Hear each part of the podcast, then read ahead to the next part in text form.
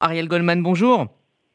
Bonjour, Rudy. Merci euh, d'être avec nous euh, ce matin. Euh, certaines personnes estiment que ce n'est pas le rôle d'une grande institution comme le Fonds social juif unifié de donner des consignes de vote, extrême droite ou pas. Que leur répondez-vous? Je leur réponds qu'elles ont raison, mais je suis pas d'accord avec extrême droite ou pas. Justement, je pense qu'il y a des moments, et c'est très rare que le Fonds social juif unifié en particulier appelle à se positionner. D'ailleurs, nous ne l'avions pas fait avant le premier tour. Euh, mais là, nous sommes face euh, à une situation grave, nous sommes face à un choix de société en vérité. Le choix euh, de la liberté de conscience, de la liberté de culte, de la liberté, j'allais dire, d'aller et venir presque. Et face à ce choix, le choix de Marine Le Pen, alors qui a essayé évidemment de se cacher pendant les dernières années, encore plus pendant ces derniers mois, de se transformer en, en éleveuse de chats euh, sympathique et gentille, mais on sait que passé le premier tour, on l'a très bien vu d'ailleurs dans les derniers jours, eh bien euh, c'est une droite très dure qui revient avec euh, notamment des, pro des propositions d'interdiction de l'abattage rituel. sur la Kippa, c'est un peu plus bivouacant, mais enfin, on sait qu'en 2012, elle s'était prononcée en premier pour l'interdiction du port de la kippa dans l'espace public, en 2017 encore. Là, elle a un peu fait marche arrière, elle se concentre sur le voile. Mais enfin, tout cela nous, nous laisse à penser que euh, son programme, euh, sa manière de vouloir euh, gérer la France sont dangereux pour la France d'abord, et puis ensuite pour euh, les institutions et les associations que nous fédérons, nous, Fonds social unifié, dans le domaine de l'éducation, du social, de la culture. Alors justement, je vous donne un exemple. Oui, voilà, en, quoi ce, ce programme Allez-y. Nous fédérons, nous fédérons les écoles juives. Bon, dans les écoles juives, euh, évidemment, une des particularités, c'est qu'on y mange cachère. Et les enfants ont droit euh, de manger de la viande, du poisson, ce qui est servi. Eh bien, que, comment ferait-on fera-t-on si l'abattage rituel est interdit? Comment fera-t-on pour servir de la viande aux enfants? Dans le mouvement de jeunesse, il est libre pour les enfants qui le souhaitent de porter une kippa. S'ils vont en sortir, que fera-t-on se feront-ils arrêter? Voilà. Je donne des exemples un peu euh, basiques, un peu triviaux, mais je crois qu'il faut que chacun ait à l'esprit. Alors, je ne veux pas rentrer ici, évidemment, il y a aussi le poids de l'histoire. Il y a aussi euh, ce que représente Marine Le Pen, sa famille, son père, dont elle a dit hier que, bien entendu, si elle était présidente de la République, il serait présent le jour d'une investiture à l'Élysée. Toutes ces choses-là, on a en mémoire le point de détail, eh bien, toutes ces choses-là puissent, euh, tous ceux qui l'entourent, euh, tout ce qu'elle a rencontré au niveau européen, eh bien, tout cela fait que, oui, nous avons pris cette décision euh, exceptionnelle que nous n'utilisons que très rarement d'appeler à un barrage de Marine Le Pen et à un vote en faveur euh, d'Emmanuel Macron. Et surtout, à aller se déplacer parce qu'il y a beaucoup d'abstentionnistes, on l'a vu au premier tour, et c'est probablement eux qui sont une des clés du résultat de dimanche 24 avril. Alors le Fonds social aide une centaine euh, d'associations tout au long de l'année. En quoi euh, justement l'arrivée au pouvoir d'une candidate d'extrême droite pourrait changer leur travail au quotidien? Alors Évidemment, euh, son programme est un peu flou sur un certain nombre de choses. Elle n'est pas rentrée dans tous les détails, mais on voit bien, euh, par exemple, je vais vous donner un autre exemple.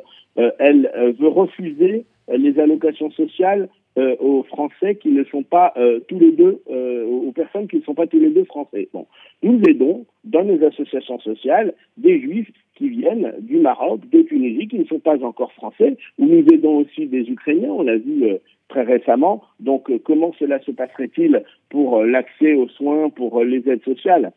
Il y a tout un tas. Les écoles juives, elles n'en parlent pas. Alors évidemment, elle va dire que les écoles juives ne sont pas dans son champ d'activité, mais nous avons fort à, penser, compte tenu de la dureté, compte tenu de ce qu'elle veut montrer à son électorat, compte tenu aussi, elle l'a dit une fois, de ce qu'elle veut que les compatriotes juifs, comme elle les appelle, euh, fasse un effort pour lutter contre l'islamisme, eh bien, on imagine très bien euh, les, renoncements auxquels elle euh, demanderait de faire, qu'elle demanderait de faire, par exemple, au mouvement de jeunesse, aux écoles juives. Bref, il y a tout un pan euh, et une absence, je dirais, de respect des garanties essentielles. Et enfin, je reviens sur cette question de l'abattage rituel parce que là, euh, elle touche aussi les associations sociales. J'en parlais il y a un instant euh, pour les, les, allocations, mais elle touche les associations sociales, elle touche les écoles, mmh. elle touche les mouvements de jeunesse.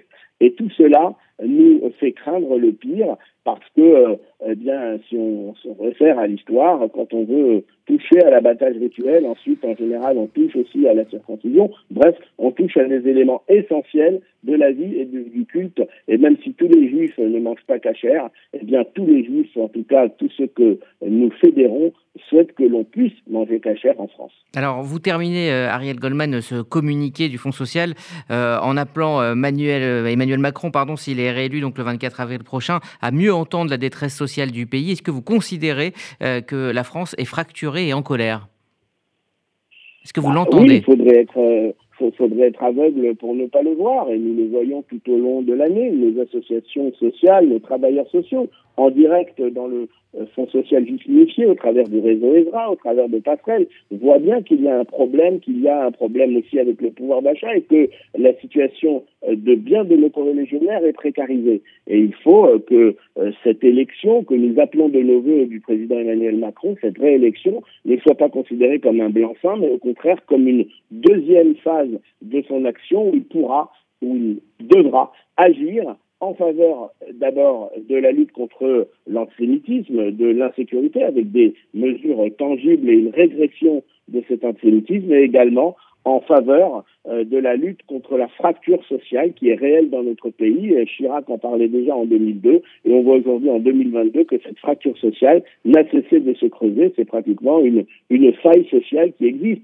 Alors je sais souvent euh, que des partisans euh, de l'extrême droite, juifs ou non juifs, disent ah oui mais vous les, les présidents d'associations vous êtes bien confortablement installés dans d'autres quartiers euh, que les quartiers où sévissent les difficultés pour nos compatriotes juifs. Et vous ne voyez pas non nous voyons nous sommes moi je suis euh, jour après jour dans les quartiers dans les banlieues je vois la vie de nos corélégionnaires je vois qu'ils ont même la double peine parce que d'abord ils habitent dans ces quartiers difficiles ils subissent l'insécurité comme beaucoup de Français et en plus ils subissent l'antisémitisme et ils subissent beaucoup de, problèmes supplémentaires. Mais ce n'est pas une raison euh, de rajouter un problème en mettant à la tête du pays quelqu'un euh, qui ne ferait que rajouter des difficultés, que rajouter du chaos et que rajouter des brimades ou des problèmes pour nos compatriotes juifs.